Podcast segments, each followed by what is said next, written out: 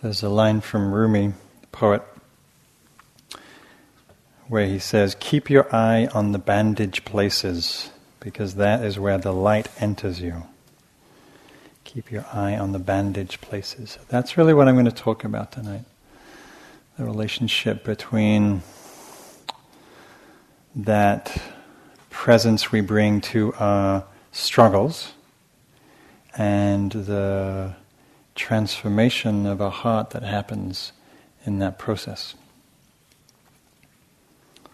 I'll start with a story that I found on Facebook, which I generally don't consider a great um, vestige of wisdom, but sometimes, you know, it comes in the most unsurprising of places. So, this is a story about the heart and how it arises how it responds spontaneously when given the chance. I arrived at the address and honked the horn. After waiting a few minutes, I honked again. Since this was going to be my last ride of my shift, I thought about just driving away. But instead, I put the car, in, the car in park and walked up to the front door. Just a minute, answered a frail elderly voice. I could hear something being dragged across the floor. After a long pause, the door opened. A small woman in her 90s stood before me. She was wearing a print dress and a pillbox hat with a bale pinned on it. By her side was a small nylon suitcase. The apartment looked like as if no one had lived in it for years. The furniture was covered with sheets. There were no clocks on the walls, no knickknacks or utensils anywhere. Would you carry my bag out to the car? she said. I took her suitcase to the cab and then returned to assist the woman. She took my arm and we walked slowly across the curb. She kept thanking me for my kindness. Oh, it's nothing, I said. I told her. I just try to treat my passengers the way I'd want my mother to be treated. Oh, you're such a good man, she responded. When we got to the cab, she gave me an address and then asked, Could you drive me through downtown? Well, I said, it's not the shortest way to go. And, I, and she answered quickly, Oh, don't mind. I don't mind, she said. I'm in no hurry. I'm on, I'm on my way to hospice. I looked in the rearview mirror. Her eyes were glistening. I don't have any family left, she continued in a soft voice. The doctor says I don't have very long. I quietly reached over and shut off the meter. What route would you like me to take? I asked. For the next two hours, we drove through the city. She showed me the building where she'd once worked as an elevator oper- operator. She had me pull up in front of a furniture warehouse that had once been a ballroom where she had danced as a girl. Sometimes she'd ask me to slow in front of a particular building or corner and would just sit staring into the darkness. At the first hint of sun, as the first hint of sun was creasing the horizon, she suddenly said, I'm tired now, let's go. So we drove to the address she'd given me. It was a low building, a small convalescent home. Two orderlies came out to the cab as soon as we pulled up. I opened the trunk and took the small suitcase to the door. The woman was already seated in a wheelchair. How much do I owe you? she asked, reaching into her purse. Oh, nothing, I said. But you have to make a living, she answered. Oh, there are other passengers, I responded. Almost without thinking, I bent and gave her a hug. She held on to me tightly. You're always touching when I read this piece. You gave me an old, you gave an old woman a little moment of joy, she said. Thank you. I squeezed her hand and walked into the dim morning light. Behind me, a door shut. It was the sound of the closing of a life. I don't pick up any. I didn't pick up any more passengers that shift. I drove aimlessly, lost in thought. For the rest of the day, I could hardly talk. What if that woman had gotten an angry driver or one who was impatient to end his shift? What if I'd refused to take the run or had honked once and driven away? On a quick review, I don't think that I have done anything more important in my life.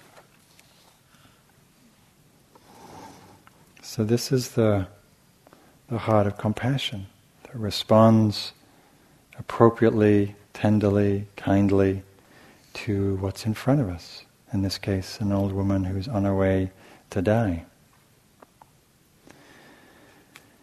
These practices and teachings that have been cultivated and studied and walked for thousands of years, they're really all practices of compassion, in that they, they serve to alleviate suffering. They, they serve to alleviate our pain, our distress, our, our anxiety, so the Buddha, in all his um, uh, efforts of teaching and walking for 45 years around really came out of his compassion for the suffering that he saw in the world. And the teachings were a response to that. Once, when he had gathered some uh, some enlightened disciples, he said to them, he said, Go forth, O bhikkhus, O monks, for the good of the many, for the happiness of the many, out of compassion for the world, out of benefit for the good, for the happiness of all. So these, these, the, the, the spirit of this, which I love about this practice, is, is directly uh, confronting and looking at and alleviating this, the distress in the world. And hopefully you've had tastes of that in this time here together as you've been in silence and sitting and walking and observing your experience, observing your mind, observing the ways that we uh, keep falling into the pit of our own suffering, our dramas, our, our catastrophe scenarios, our fears of things that aren't real. In many, many ways, our, our self hatred, our deficiencies. Hopefully, you've had moments and glimmers, and, and I know from talking to you individually and in groups that that's been the case. So, there was a person in, in one of my groups today, and she reported that um, as she was doing her yogi job, uh, and she was uh, sweeping, and um, she felt a lot of uh, agitation and, f- and, sort of frustration and, uh, and, this, and I'm telling this story because it's a really great example of what happens when we're simply present to our experience. So she tracked what was happening with that tension, and it reminded her that the sweeping reminded her of having to do those kind of household chores when she was very young, when she was five, and uh, when her mother had had two young babies, and she was put into that role of taking care of the house. And from that point on, she was given a lot of chores, and, and a whole lot of feeling and emotion got shut down, and made made the conditioning for a, for, for, for a lot of painful. Uh, uh, um, how to say it? The condition that comes from those kinds of events, you know, really, as you know, radically can change the course of our lives. And so this is many, many, many decades later um, this because there's a it's that insight is landing in a field of awareness and curiosity and compassion in this case.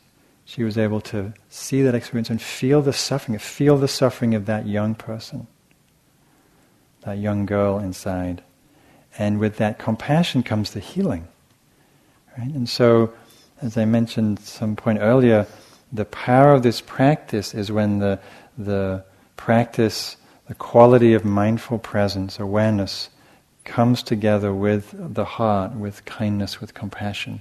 And we meet our experience directly, whatever it is, and particularly if it's suffering, that's where the healing and transformation happens. So, as many of you know, the, the context for these practices uh, that the Buddha laid out is in his teachings on the, what's called the Four Noble Truths the truths of uh, the, the, aspects of this life that underpin our experience that there is unsatisfactoriness, that there is pain, that there is suffering, that there are causes to that pain which we can examine, which, which we can understand and learn from. And there is, there is freedom, there is cessation, there is an end to that distress that we create in our minds and our hearts. And there's a path, there's a way, there's practices, there's teachings, there's tools that lead us uh, the onward on that path. And in practice, we we come to look directly at those things as we do in our lives. Has anybody escaped the first noble truth? Has anybody escaped pain and suffering or despair? The, the, the Buddha talked about um, old age, sickness, and death, pain, lamentation, grief, sorrow, despair uh, anybody escaped any of those? Right? No, it's part of being in this in this in this world. He said, you know, when he said, um, what is what is suffering? Not getting what we want, lo- getting what we don't want. And you see this on retreat. We get plenty of stuff we don't want, and there's a lot of hungering and longing after what we don't have. And we're separated from that which we love, which we hold dear. And losing what we have age, vitality, loved ones. So many, many things that, you know, and I, I could give whole lectures on this, but I, you got, you've already got your own PhDs in your own form of challenges and struggles and distresses and angst and fears, anxieties, and, you know, and the list is endless, right? And then you look on the TV and there's a whole magnification of that on a bigger scale. There's a line that I, that I reflect on a lot. It says, it goes, be kind to every person you meet because each person has been asked to carry a great burden. Each person has been asked to carry a great burden, and that would be true probably for everybody here. Right? And you look around, you go, well, these people don't look like they're carrying a great burden, right? But if you dig a little deeper into their stories and their histories, as we get to do, you know, when we're listening to you in groups and individual meetings, there's a huge amount of uh, suffering you know, that, that, that, nobody escapes from. Whether it's the pain from my childhood, from conditioning, from neglect or abuse, or uh, the frustrations of um, relationship, the pain of loss and separation and grief. You know, it's just uh, a long catalog.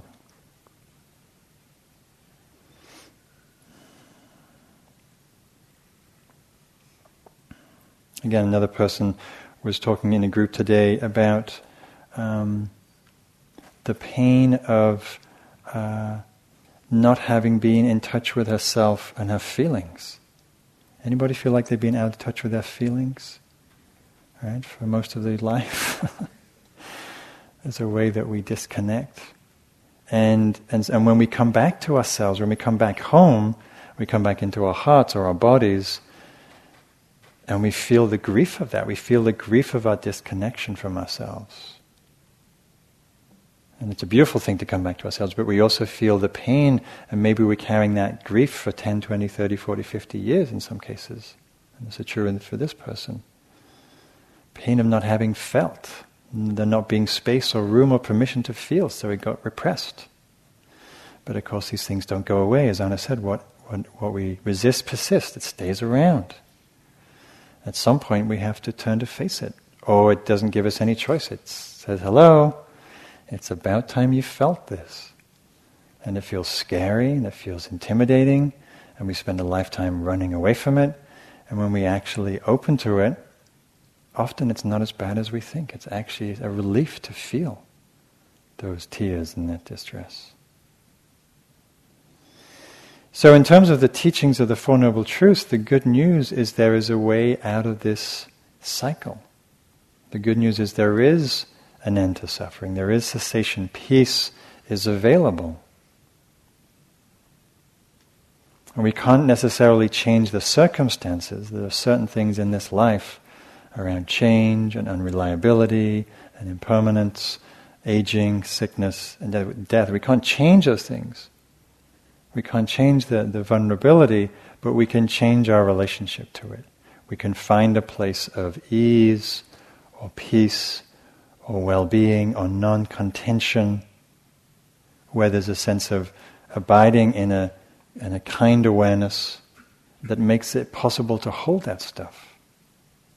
So it's really all about our attitude, and that's why we've been stressing that so much this week. It's about our attitude. How am I relating to this moment of sorrow, this moment of loneliness, this moment of comparing myself negatively, this moment of distress, this moment of boredom? Right? Because it's never, it's never the thing itself that's the problem, but it's in our relationship. So there was this, this story of a, uh, this professor put on of finding the most compassionate child. I think it's a really odd competition, but you know, reality TV, and you know, it's an odd world we're living in.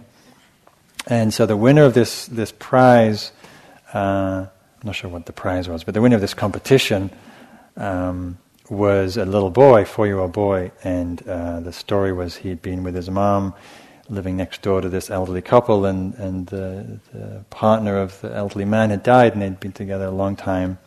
And so the old man was very distressed. And one day their mom was walking down the street past their house, and uh, the, the boy let go of his mother's hand and ran up the garden path to where this man was sitting on the porch uh, on his rocker, and uh, the little boy kind of climbed on his lap and just sat there for a while, and the mom just waited by the by the gate, and then eventually the little boy came back, and uh, the mom said, "So what happened? What did you What did you say?" And he said, "Oh, I didn't say anything. I just helped him cry.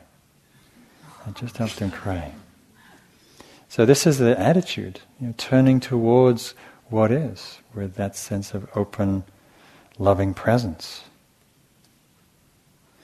So last year I, um, I got revisited by an old demon. Uh, it was actually kind of a new demon, but sort of in, in a, it was old demon in a new disguise. Um, so I had, I had a really strong bout of anxiety for many, many months, uh, quite pervasive, def- lodged in my body, really affected my sleep, affected my a lot of things. It certainly affected my well-being, and um, and you know, as you hope, you know, every day you think, oh, maybe today it's going to go away. I'll just do this. I'll drink. I'll stop drinking coffee, and I'll, you know, get some massage, or I'll, you know, all the things, all the tricks we try to do to get rid of stuff. And of course, it didn't work because it, it, persisted. And um, some things that's just that's what happens sometimes. Whether it's chemical, physical, biological, who knows? Sometimes where these things come from, right? Anyway, it came very strong and it lasted for a while. And there was, you know, anxiety, for those of you who suffer from anxiety, um, is hard to be with, right? Because the very nature of it is what doesn't, it's hard to settle into. It bounces you out of it, right? It's, it's, it's, and sometimes being with it actually is, is, the, is, the, is the most unhelpful thing to do because it actually increases the anxiety. You get afraid of the anxiety and you fear and then worry and it spirals. So uh, at some point, uh, I realized there was nothing I could do. There was nothing to fix. There was nothing to change. I just had to surrender into it. I just had to breathe, feel, and mostly what I did, I had to soften into it, like really soften in my body, into my body, and just allow the anxiety to be there, the, the shakiness, the jitteriness, the the uh, the the angst, and you know, it, again, it, it, the point wasn't to get rid of it. The point was to find a loving relationship to it. And of course, when I could rest in that place, then the anxiety wasn't a problem. It didn't go away, but because I was holding it, meeting it with that kind presence, it was okay. And I went about my day, doing my things, and you know, and eventually it faded and, and uh, went away. Occasionally comes back, and I have to same thing. So, oh, he- hello, old friend. Another round. Okay, how long is this going to be? A, a, a, second, a minute, an hour, a day? And uh, so that's our practice. You know, sometimes we have this idea, and, it, and it's certainly in the cultural myth about spirituality and meditation, that you, you know, you start here on the beginning of the path, or like the, or on a, on a, on a staircase, and it's rough at the beginning, and then it gets better and better and brighter and lighter, and you know, and then you ascend into the clouds, right? or into cosmic bliss or something, right? Well, that may that may happen, you know. Good luck if it does. Um, but mostly, what what's really happens is is life is is is unreliable. You don't know what's going to happen, and there's periods of ease and delight and integration, and you know, and then there's peace, and there's times externally, internally driven that are really challenging. And so the practice is always asking us, how do I show up when I'm when my heart's broken with the with the end of a relationship? How do I show up when my dog dies? How do I show up when I'm so much fear I can't breathe? How do I show up when my body is you know, falling apart as as it ages? I have this new little quivery, shaky thing in my body. I know what I, just, I asked Ashley. I said, "Put your hand here and see how this feels," because uh, it's weird to me. And you know, you just you just don't know what you're going to get.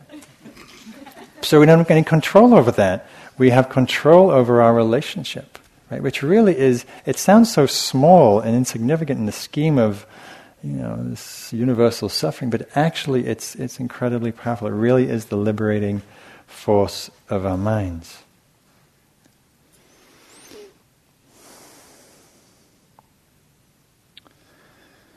One of the places that this starts is with the, with the, the practice uh, of self compassion, of having compassion for ourselves. And there's a, a, wonderful researcher, Kristin Neff, who's done a lot of research the last, I'm not quite sure how many years, at least the last 10, but maybe more like 20, researching this, this practice of self compassion, where we turn this, the kind heart towards ourselves. And she said there's three things that. Uh, a key or components to self compassion. He says, being kind and understanding to oneself in instances of suffering or perceived inadequacy versus judging ourselves. Two, recognizing that pain and failure are unavoidable aspects of the shared human experience. As opposed to thinking, I'm the only one who's suffering, I'm doing it wrong, it's a problem, there's something wrong with me that I'm in pain. Right? You read all these self help books, so you get this view of the culture that somehow you're doing it wrong if you're suffering, as opposed to this is how it is. There's suffering in life. And third, the ability to face rather than avoid painful thoughts and feelings. So, this is what we do in our practice. We're turning towards, we're leaning into.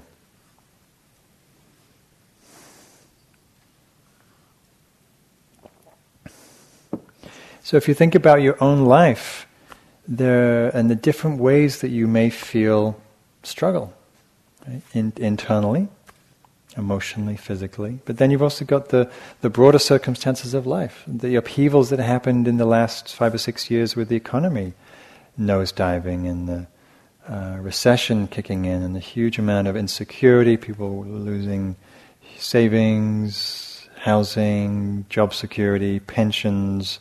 I mean, huge distress. So there's the, there's the internal stresses and then there's the external stresses.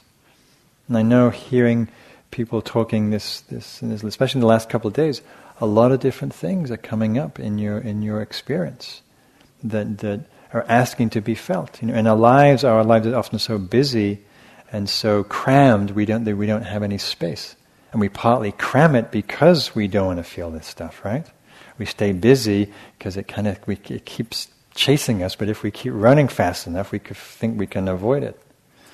But of course, as Ajahn Chah, Thai forest teacher, said, it, by running towards us, running away from suffering, we run towards it. It's like we run around the block, you know, trying to get away, and then a smack, you know, knocks us for six.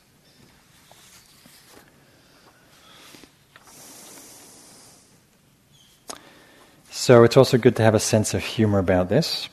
Um, because if you don't, it's just not funny. and um, and it's not. Well, it is. I mean, we are funny. We're peculiar creatures, aren't we? So there's this um, story that, that pokes a little fun at this. It goes, a man observes a woman in the grocery store with a three-year-old girl in her basket. This is particularly for all you mums and fathers and grandparents, as, as they pass the cookie section, the little girl asks her mum for cookies, and the mother says no. The little girl, of course, begins to whine and fuss, and the mother says quietly, Now, Monica, we just have half of the aisles left to go. Don't be upset. It won't be long. Soon they get to the candy aisle, and of course, the, the young girl again clamors for candy. When she finds out there's not going to be any candy, she wails, and the mother says, There, there, Monica, don't cry. Only two more aisles to go, and then we'll be checking out. And when they get to the checkout stand, of course, there's the, the, the racks of bubble gum and stuff, and, and on hearing that the no gum is going to be purchased, the, the mother again patiently says, Monica we'll get through the checkout stand in five minutes, and then you can go home and have a nice nap. The man follows them out to the parking lot and stops the woman to compliment her. I couldn't help noticing how patient you were with your little Monica, he began. Whereupon the mother said, What do you mean? My little girl's name is Tammy. I'm Monica. Takes a little bit to get that one. And so we have to sometimes give ourselves that, you know, self talk. Just, it's okay, just breathe. This person's really annoying, but it's okay. Everything's impermanent. I heard that once, everything's impermanent.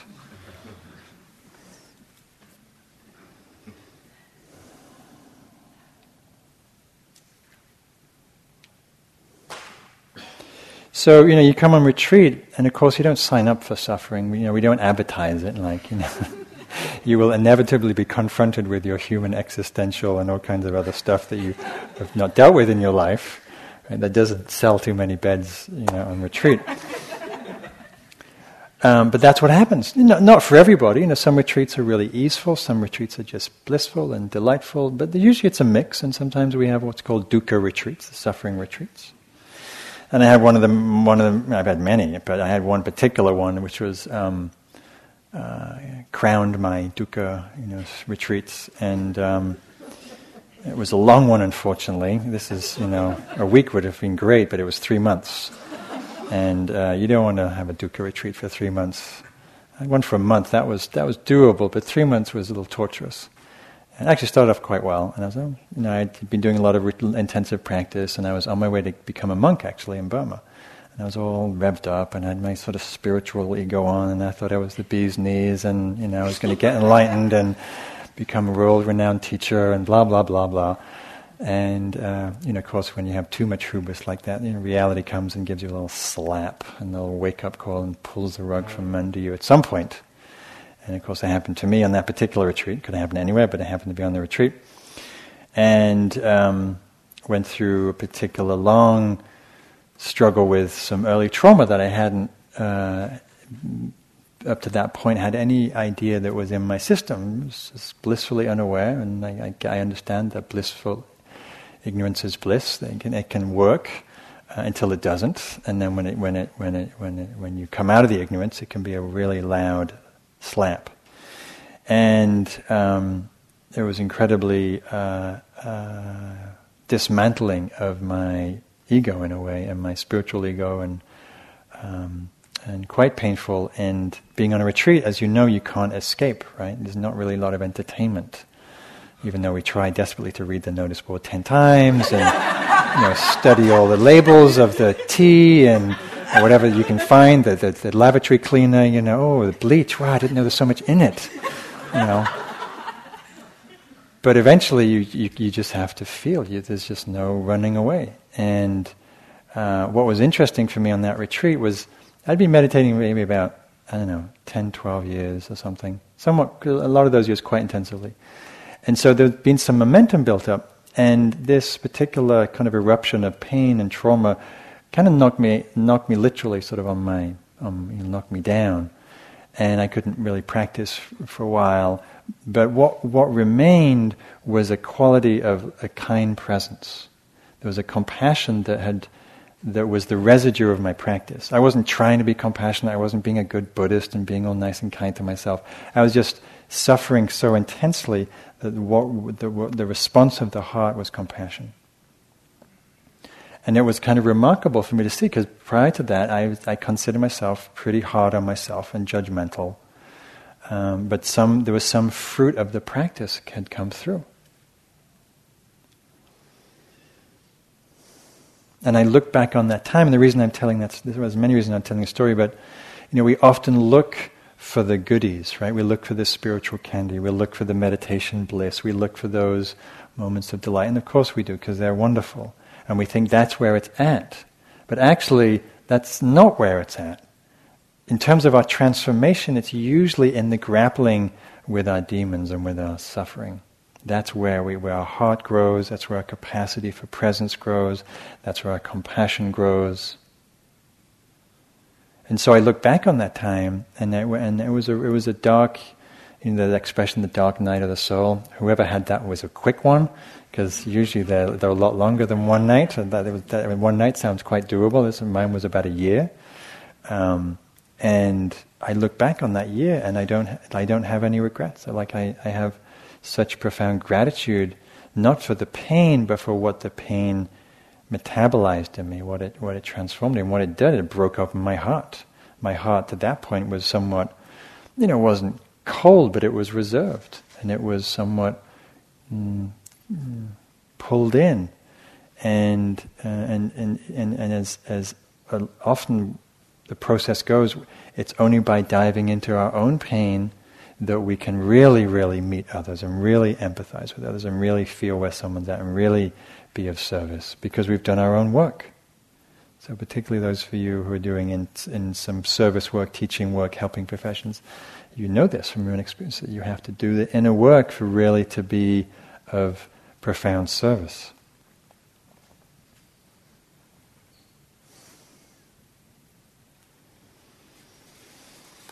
I was with my nephew recently. Um, he just graduated in Toronto from film school, and I reminded him of he was going through a hard time.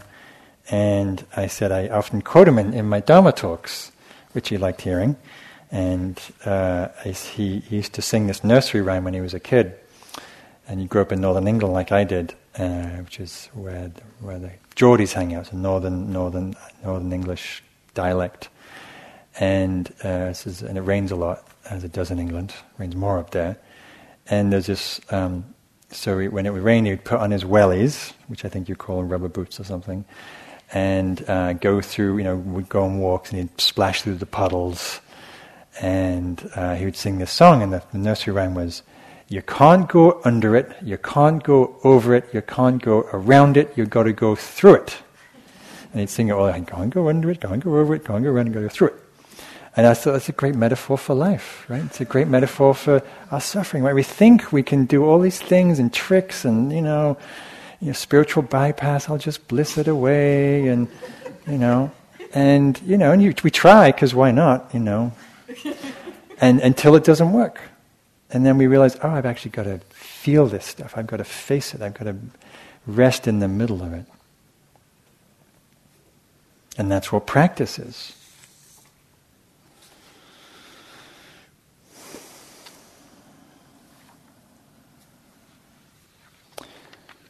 So each moment we have this choice, like uh, that poem, the Hafiz poem. Each moment we have a choice.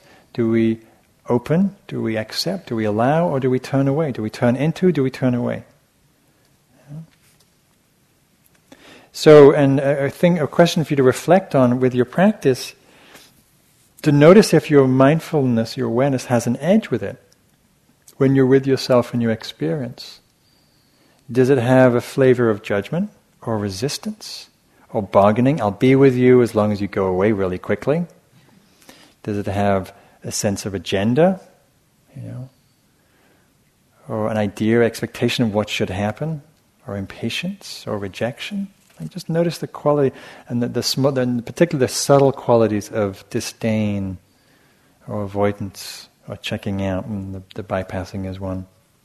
Or can we turn into it with love? with curiosity, with an invitation, with welcoming. Not easy to welcome our pain because it hurts. But what, what, what would it be to be to welcome whatever distress you're in today? This is uh, from Darlene Cohen, who is a Zen practitioner and a writer who has suffered from long term chronic illness. She's now passed, since passed. And um, she's writing about how she worked with her pain. She says, People sometimes ask me where my own healing energy comes from. How, in the midst of this pain, this implacable, slow crippling, can I encourage myself and other people? My answer is that my healing comes from my own despair and terror. It comes from the shadow. I dip down into that muck again and again and am flooded with its healing energy. Despite the renewal and vitality it gives me to face my deepest fears, I don't go willingly when they call. I've been around that wheel a million times. First I feel a despair, then I deny it for a few days, then its tug becomes more insistent, finally overwhelms me and pulls me down, kicking and screaming all the way. I'm clear I'm caught, so at last I give up to this reunion with the dark aspect of my adjustment to pain and loss. Immediately the release begins, first peace and then the flood of vitality and healing energy. I can never just give up to it when, it, when I first feel it stir. You'd think after a million times with a happy ending, I would give up right away and just say, Take me, I'm yours. But I never can. I always resist. I guess that's why it's called despair. If you went willingly, it would be called something like purification or renewal or something hopeful. It's staring defeat and annihilation in the face that's so terrifying. I must resist until it overwhelms me. But I've come to trust, trust it deeply. It's enriched my life, informed my work, and taught me not to fear the dark. So that's a particular way of going in. Uh, we may do it differently, but what I like about that story is no matter how many times she goes down that path, the, the first instinctual response is, I'm not going there. I'm not, I'm not going to feel that. I'm not going to, you know, I'm going to go and, you know, grab a beer or something. Um, and then, you know, at some point we have no choice.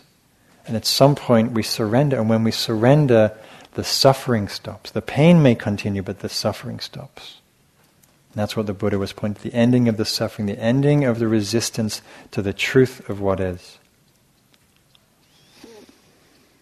And as we do this, it increases our capacity, increases our courage, increases our uh, confidence, and we can, we can give that to other people. So I notice when I'm working with people, like on retreat, with students or with clients in my private practice, and people are going through states of despair and fear and annihilation and terror and all kinds of scary places, I, I feel I don't feel afraid because I feel like I, I know those places in myself. I don't know that particular version of it, but I know the territory in myself, and I don't feel afraid of it.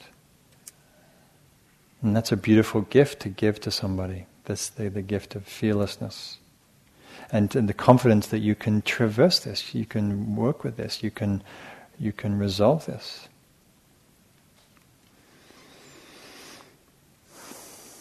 And as we practice, and as the heart keeps opening, we start being touched more. I notice this in myself. There's a lot more, you know, as, as, if we shut down our hearts, we also shut down the joy. If we start opening, then we also more more open to everything else the beauty, the joy, you know, just the nature here, the tenderness, the vulnerability of life, the fragility of life. And so there's so much more room for joy. It's ironic as we go into uh, the darker places in ourselves, we also open the capacity for joy and happiness.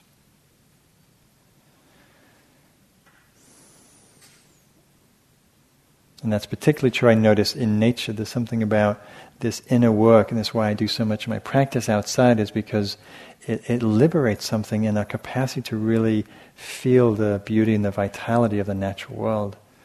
I was just telling Anna this story the other day, yesterday, of uh, we have swallows who are nesting, and some of you know they're, they're, they're, trying to make a nest on, on those spikes, which I'm not sure if they're going to be successful, but anyhow, they're trying to figure it out. They come back every year, and we're going to build a little platform them, for them, so it's not so hard work. And, and often they build them above the bathrooms. And um, and I used to wonder why do they build them in the most you know busy place on the block? You know, it's like people going in and out, in and out, little babies. Oh, and it because it's safe from predators. And one night I came up. Uh, it was a moonlit night, and I was walking around. It was like midnight, and the the, swallow, the, the, the adult swallows were freaking out and were just swooping around. They don't usually fly at night and there was a great horned owl who was, who was perched on the other side of the courtyard checking out the nest, right? Because that's what they do. And, um, you know, and, and, and it's, what was interesting about that, and, I've, and it's, this, uh, I come across this a lot in nature, you know, I want both to be well and happy. I want the chicks to be well, and I want the owl to be well fed. Right? The heart wants all life to be well and thrive, right? And it's a paradox because animals and beings eat each other to survive. Right? And we still wish life to be well. Right? So the heart helps hold, the mind can't hold the paradox, you know, but the heart can hold it because the heart has this vast capacity to love.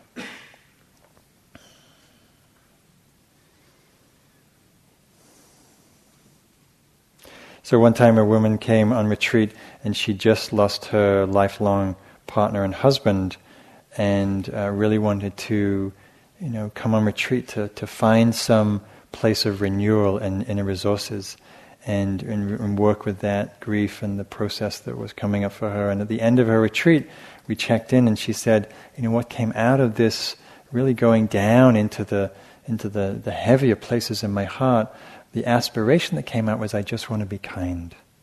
I just want to be a kind human being. And so often that's what comes out of these descents, is just the basic goodness of the heart. This is from poet Rashani, called Brokenness. There is a brokenness out of which comes the unbroken, a shatteredness out of which blooms the unshatterable. There is a sorrow beyond all grief which leads to joy, and a fragility out of whose depths emerges strength. There is a hollow space too vast for words, through which we pass with each loss, out of whose darkness we are sanctioned into being. There is a cry deeper than all sound whose serrated edges cut the heart as we break open to the places inside which is unbreakable and whole. So sometimes we talk about having a broken heart. The heart doesn't really break. It can feel tremendous duress and stress. And it feels broken at times. I don't think it actually breaks. It certainly doesn't physically break. But what this poem is pointing to is that capacity to, when we really allow that to feel the resiliency that's in every one of our hearts.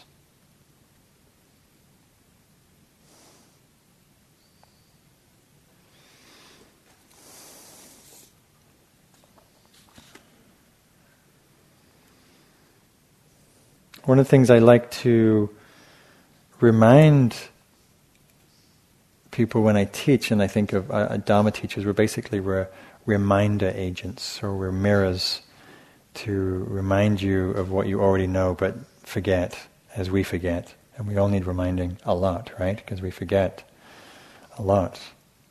And one of the things we need to be reminded is of is our own goodness. You know, we touch that in, in the metta practice. Our own goodness, our own good nature, our own kind heartedness. We all have that capacity in us.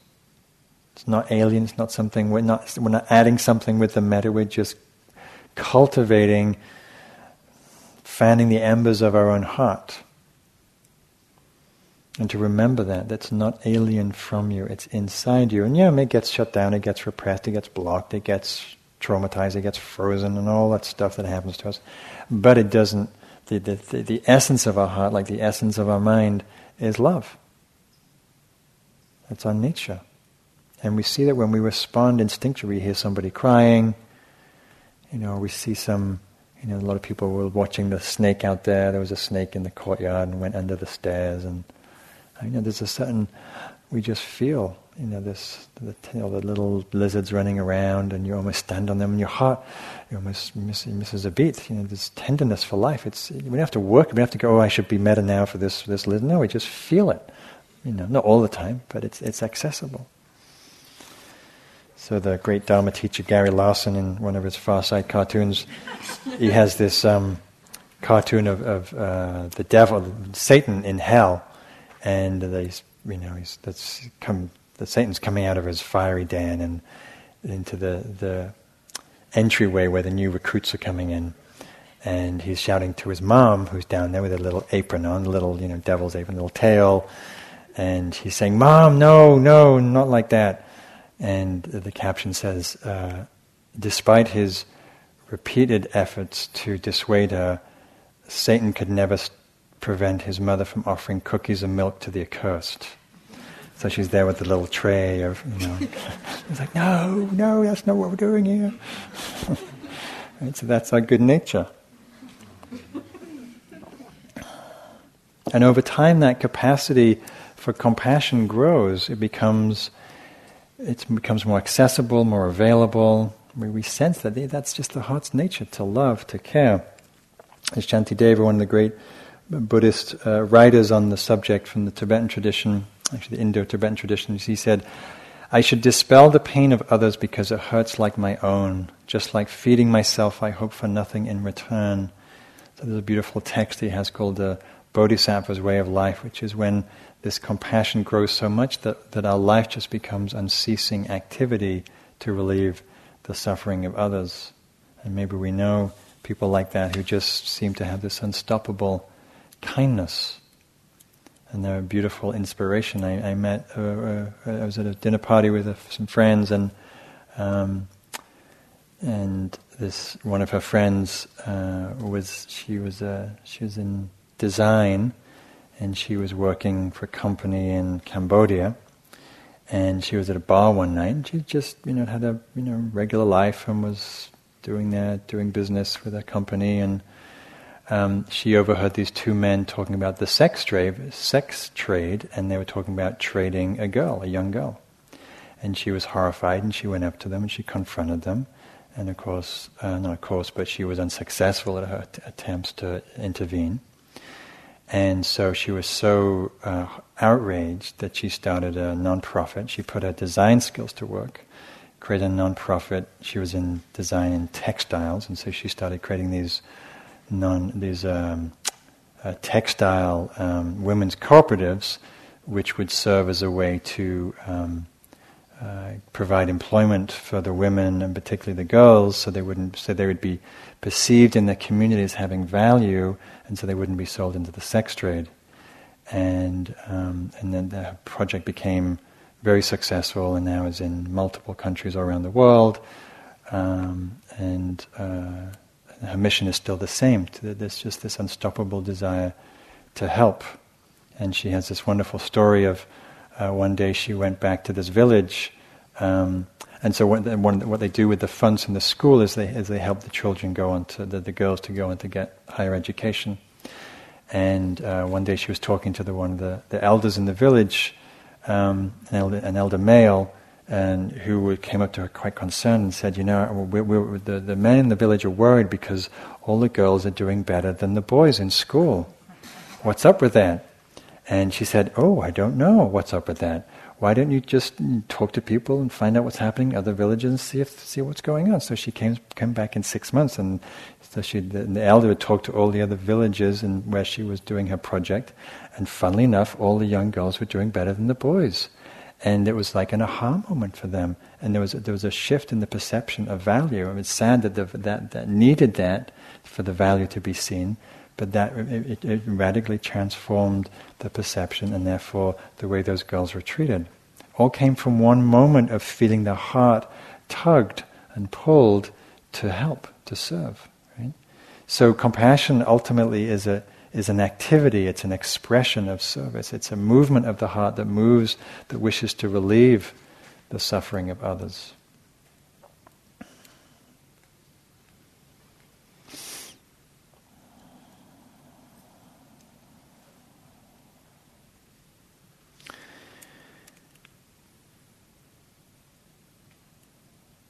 So maybe I'll close with a, um, a story uh, again, which is a, uh, another story, which is um, about the movement of the heart, not so much with our own suffering, but really moving into the suffering, uh, touching the suffering of another, and it's really, you know, a, a strong motivation why we do this practice that we take this work. You know, people might say to you, "Oh, that's so selfish. You went on a retreat all by yourself, and you just sat and looked at your navel for a week. That's so." Self-indulgent, right? Anybody heard that? I'm sure. Right? Meditation's just, you know, all, you know, belly-gazing nonsense and, um, you know, but it's, it's okay to go, you know, to Cancun and get, get, get completely slaughtered drunk for a week. That's not self-indulgent. But coming on a, on a meditation retreat where you develop awareness and kindness and compassion and generosity and love, that's considered a problem. Something wrong with our culture, don't you think? Anyhow, so this is a story about um, someone who's practicing uh, or extending a heart. I haven't had a job since April 2011 due to multiple health issues. I currently draw disability, but I'm having trouble difficulty. I'm having trouble finding money at the end of the month, so I decided to look for a part-time job. I've been applying and interviewing since July with no prospects.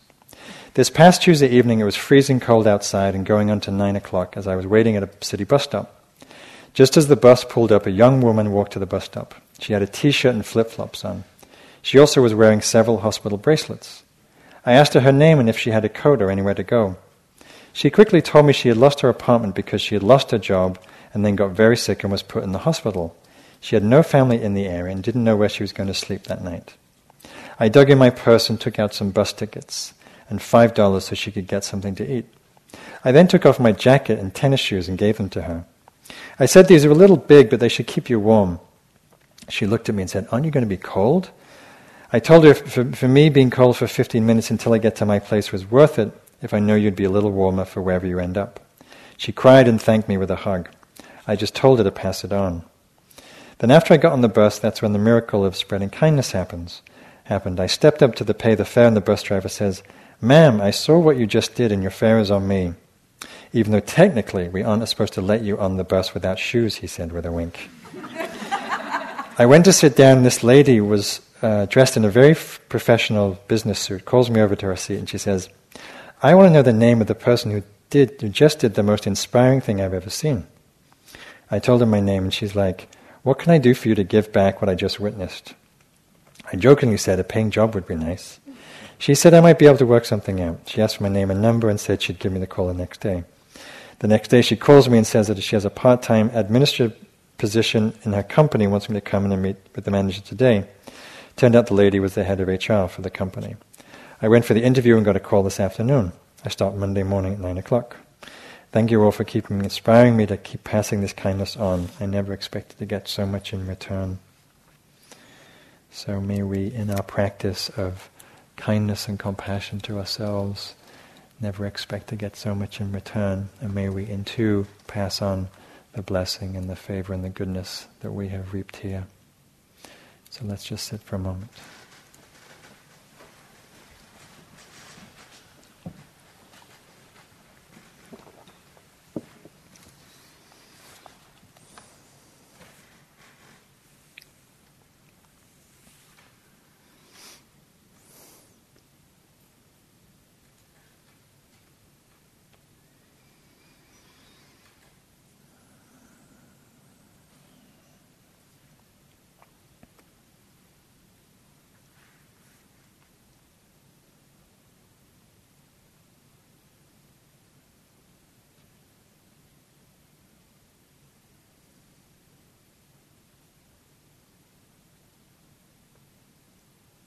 May we all learn to touch our hearts with radiant compassion, and may all beings learn the fruit of a loving heart.